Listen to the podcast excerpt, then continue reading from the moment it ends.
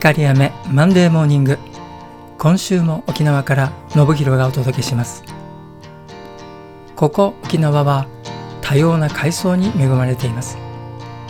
もずくやアオサは県外の皆さんにも有名ですが、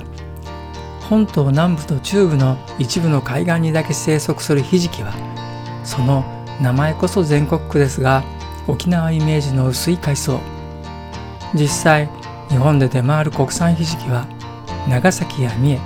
重、大分、愛媛などがほとんどで、沖縄産はごくごく少量。そんな生産量の少ないひじきですが、僕のようなベジタリアンにとってはありがたい食材で、カルシウムは牛乳のじゅうにばい、食物繊維はごぼうのななばい、マグネシウムはアーモンドのにばい、ビタミン B 群や葉酸も豊富で、特に鉄分が多いことからミネラルの王様と言われています。戻したひじきの水気を切ってたっぷりの出汁で煮るだけで、シンプルなひじき料理があっという間に完成。ちなみにひじきのあの黒い色はフコキサンチンという色素で、活性酸素を除去してくれる優れものです。料理の仕上がりに甘煮を回しかけると、その黒みが引き立ち、